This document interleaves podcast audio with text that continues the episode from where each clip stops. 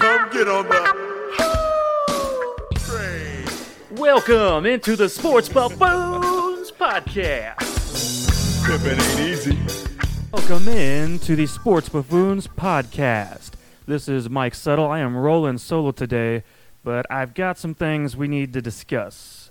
Uh, first and foremost, Chiefs. What is going on with our tickets? Our ticket prices they were $140 last year, now jumping up to 480 for the Texans game in two weeks from Thursday. Uh, I understand they're doing the best they can to thrive during these times, and their whole idea is well, we're down to 22% capacity, so let's just jack the prices up four times the price of normal seats. Uh, and it might work to a degree. But my main thing is not so much what the Chiefs are doing, but you as a fan, what is the appeal in even going to a game this year at this point? Uh, we already know we're having a you know everything going on with the headdresses being banned. Any kind of Native American face paint is now banned. You're no longer to have those kind of things going on. We're already going to have plenty of distancing within the stadium, I assume, and you know the entire atmosphere of Arrowhead is not going to be up to par of what we love and know as fans, anyway, as, as it is. So, if you're going to want to go to a game or go to this Texans game here, Week One coming up, um, is it just to celebrate the raising of the banner, the raising of the Super Bowl 54 banner? Uh, is it really worth it to you for 480 or even more for a seat in the corner? Um, that's that's up to you to decide. But from my perspective, anyway, I don't feel like there's a whole lot of appeal to wanting to go to a game right now. The tailgating is going to be different. The whole atmosphere is going to be different. They're already talking about figuring out a way to kind of maneuver around getting rid of the tomahawk chop, or at least the antics and sounds within the stadium. That way, it's not encouraged any longer, which is very interesting to me, considering the fact the Chiefs just put in a drum deck just a couple years ago, and actually the drum was actually used before that. Um, but just a couple years years ago, they put in a drum deck, and that drum deck was something that they actually wanted to encourage the fans pregame to do a tomahawk chop, get get everyone you know crazy, come together as one, as a as a fan base, and you know get their team pumped up and ready to roll for the game.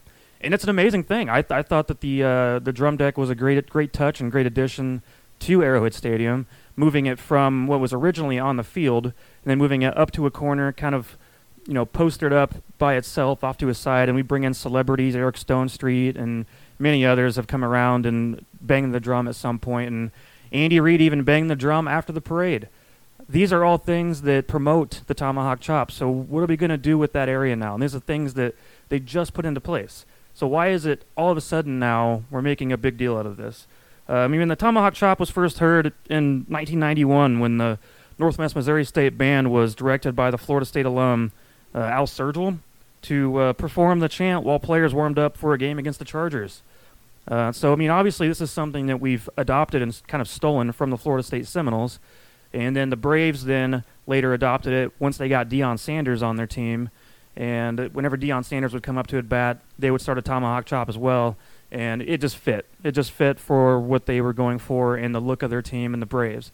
So after that, you know, the Chiefs then adopted it fittingly, and it makes sense. Um, I don't care about the headdress thing. I don't care about the face paint thing. Those are fine. If you want to ban them, that's fine. But the entire atmosphere of Arrowhead Stadium this year in 2020 is not going to be the atmosphere that we know and love, that we've always, you know, been a part of and wanted to pay good money to go do and be involved in that atmosphere. First of all, you're not going to help crowd noise wise. So you're, you know, we used to, we're the loudest stadium in the NFL, and at this point, they're going to be piping in crowd noise to help out, but that's going to be going on around the entire National Football League, not just at Arrowhead Stadium. So the 22%, which roughly comes out to 16,800 fans, that's not really going to amount to much. I mean, there's high school games in Texas that hold more than that. So uh, it's just one of those deals where I don't really know if it's worth it to go to a game. Uh, if you can give me a good reason to, then go for it. If you want to pay that money, then go for it. That is totally your choice at that point.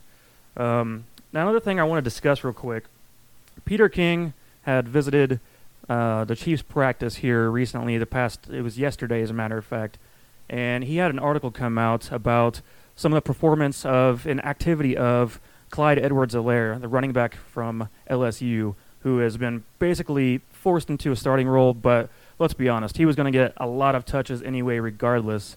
Um, and he had a lot of good things to say. We've apparently been running a lot of stretch runs, which is something slightly different from what we've done in the past as far as our running game is concerned.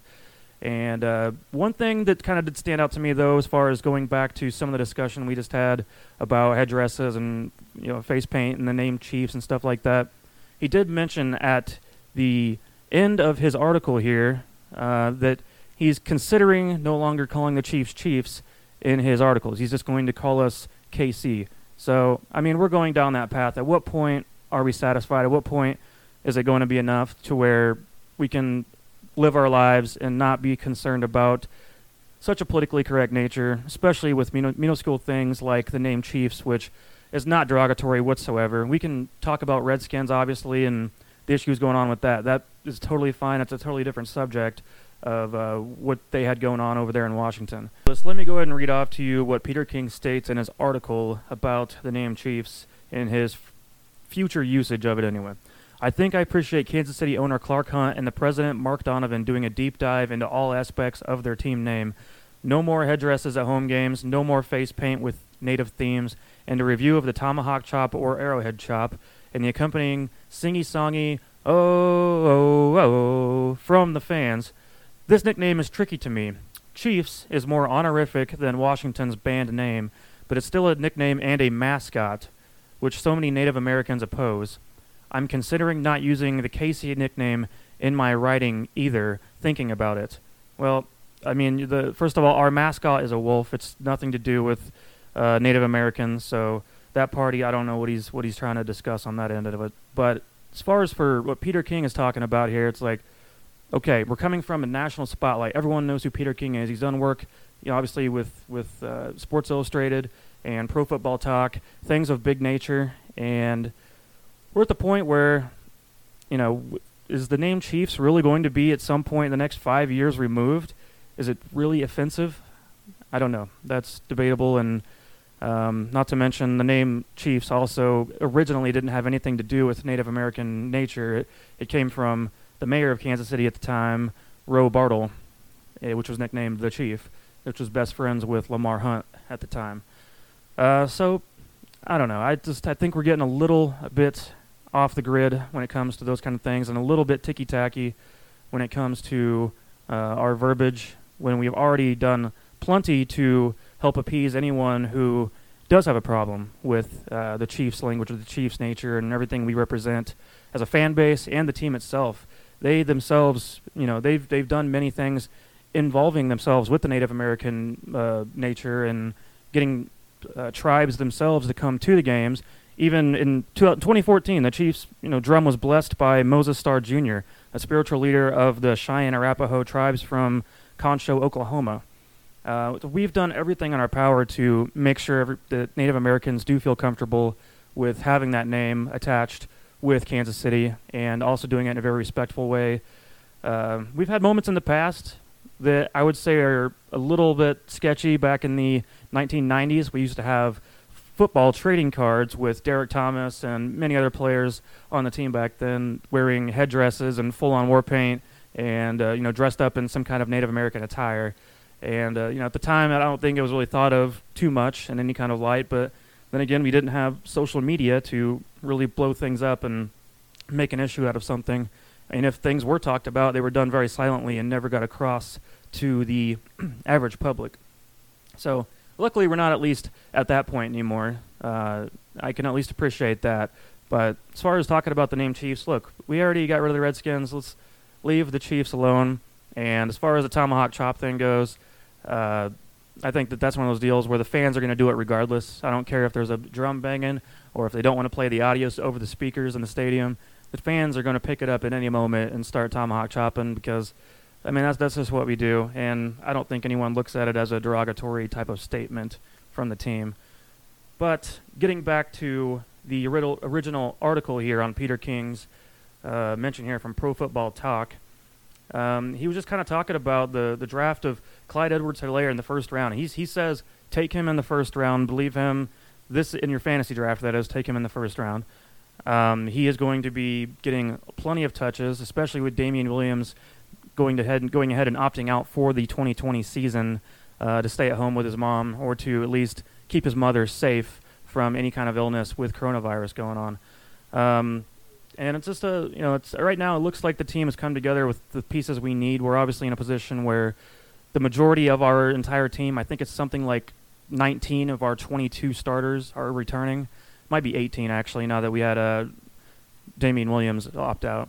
Uh, on the, the, past 26 non-kneel down possessions of the 2019 postseason, Mahomes drove to score 16 touchdowns and two field goals. That's 117 points in 11 quarters. Uh, that would eventually equal out to about 39 points per game, and that was doing that against some really couple really good defenses with uh, the, obviously the 49ers in the Super Bowl and the Tennessee Titans, which was a pretty decent defense at times. Uh, yeah, Texans obviously are have their own issues over there, so uh, that's a different situation. But uh, obviously, we're on the right path as far as coming into this year, and, it, and it's a, it's one of those situations where teams don't often repeat. You don't see that happen in the NFL very often at all. In fact, the the last time that both the teams from the AFC and NFC respectively uh, won their divisions the following year was the 2013 Seahawks and Broncos, and that was also the first time since 1996 that both Super Bowl participants won their division the following year. So it doesn't happen very often. And when we look at the NFC, we look at the NFC West where the 49ers lay out. They're obviously the team with a more difficult division than the Chiefs reside in. So the Chiefs have, have run this division. It's been honestly a little bit too easy. Our record against the AFC West since 2015 is 27 and 3. That's just ridiculous. I mean, I don't know even if uh, Bill Belichick and the Patriots have been that successful uh, in their back in their heyday of their little dynasty. So um, it's one of those, the only game we even lost to, uh, or with Patrick Mahomes, that is, was with the uh, Mike Williams corner of the end zone catch that uh, was kind of a push off situation that went uncalled back in 2018. So that was one that kind of stands out. And of course, the uh, there was a Raiders game uh, three years ago, I believe, that was obviously another tacky situation where uh, I think there was just some calls that probably did not go in the Chiefs' favor, and that happens. You're not going to be able to go 30 and 0 against your own division. I don't care how bad you are, how bad your division is. There's going to be games where things happen and people slip up and mistakes are made and there's fumbles and so on. All right, to wrap it up here on episode one of our Sports Buffoons podcast, I do have a hot take of the week. And my hot take of the week in regards to the entire NFL. I'm going to do this at least weekly. Maybe you'll catch me on a fantasy day when we're talking about our fantasy football standings and mock drafts and all the other great stuff about the sports world. But my big take is that I think that Philip Rivers with the Colts is going to have a career year. I think Philip Rivers, for the first time since 2009, has a season, a full season that is, with less than double digit interceptions and more than 30 touchdown passes. And I think he's in the perfect situation. He's with a, a better structured team than what the Chargers were giving him at the time. And they've just always the Chargers have always been inconsistent. They've just they've been a team that's in the past had lots of talent, but always just underperformed of what where they needed to be at. And Rivers has gone through times with that team where his offensive line was awful. He's constantly losing his left tackle, right tackle. They're always down with injuries. That whole team gets riddled with injuries. Keenan Allen would get hurt randomly. Antonio Gates was always hurt. They just always had problems going on. I mean, the running back situation, obviously, stuff like that. Rivers was always the one constant piece. You're talking about a guy who finished and played in an entire playoff game with a torn ACL, and no one even knew it. I mean, the guy's just an absolute warrior. And, you know, we can talk about how he's a crybaby sometimes and all this kind of stuff, and that's fine. He's But he's not Jay Cutler. He's not over there pouting and, you know, whining and bitching about, you know, things this way or that way. Rivers just goes out there, does his best a game, but he's passionate. He's passionate about winning. He wants to win. He, he's a gamer. The guy's never going to quit.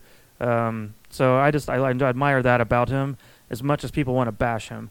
But I think when you talk about him going to Indianapolis and they have a really good running game, they just drafted Jonathan Taylor out of Wisconsin, and as well as add on with Marlon Mack in the backfield, having a consistent running game, which looks to me like it's going to be power football, which is something Rivers is not used to. Rivers is used to going back there and having to sling it in shotgun, you know, 40 times a game, and they're just you know Austin Ekeler and guys like that have always been catching lots of passes. So he's in a situation now where I think they're going to be relying a little bit more on the power game as far as running the football, getting it consistent that way, then being able to hit you over the top or downfield with some of the deep passing game that Rivers has traditionally been pretty good at. And he's got good receivers too, because T.Y. Hilton, I mean, that guy's one of the better receivers in the league. He's consistent year in, year out. Uh, doesn't get injured too often, so he doesn't have much of a history in that regard and he's just got good players around him. I think he's going to make Michael Pittman Jr., the rookie, look really good. I think the the, the size in that guy it was going to be very similar to what Mike Williams was with the Chargers, but Pittman Jr. is going to be a little bit faster, a little bit more of a downfield threat to where I think we're going to see him, even as a rookie, step up right away and make some big plays for the Colts. Uh, I think Rivers with that offensive line is going to be so great. I think that you got you got Anthony Castonzo, Quenton Nelson on the left side over there and he's finally going to be protected for the first time in a long time and be able to have time to you know get the ball off. So I'm expecting a big year from Philip Rivers. I'm looking somewhere you know over over 4,000 yards passing, 30 touchdown passes, and less than 10 interceptions for Philip Rivers on the season. All right, guys, starting next week, let's hope to get our boys Tanner Dawson and Jason Grayson over here to the Buffoons podcast show, and that way us as a group can all get together and you know, be buffoons. That's what we're really good at. So we're going to keep bringing it to you that way as time goes on. As I said, my name is Mike Settle. My Twitter handle is Casey Rockaholic, but do not follow me on there. I say a lot of dumb shit, so let's just avoid that one and stick with following us at Sports Buffoons on Twitter. I will get back with you guys this weekend as we get back into some fantasy football talk, and we're going to have a full mock draft.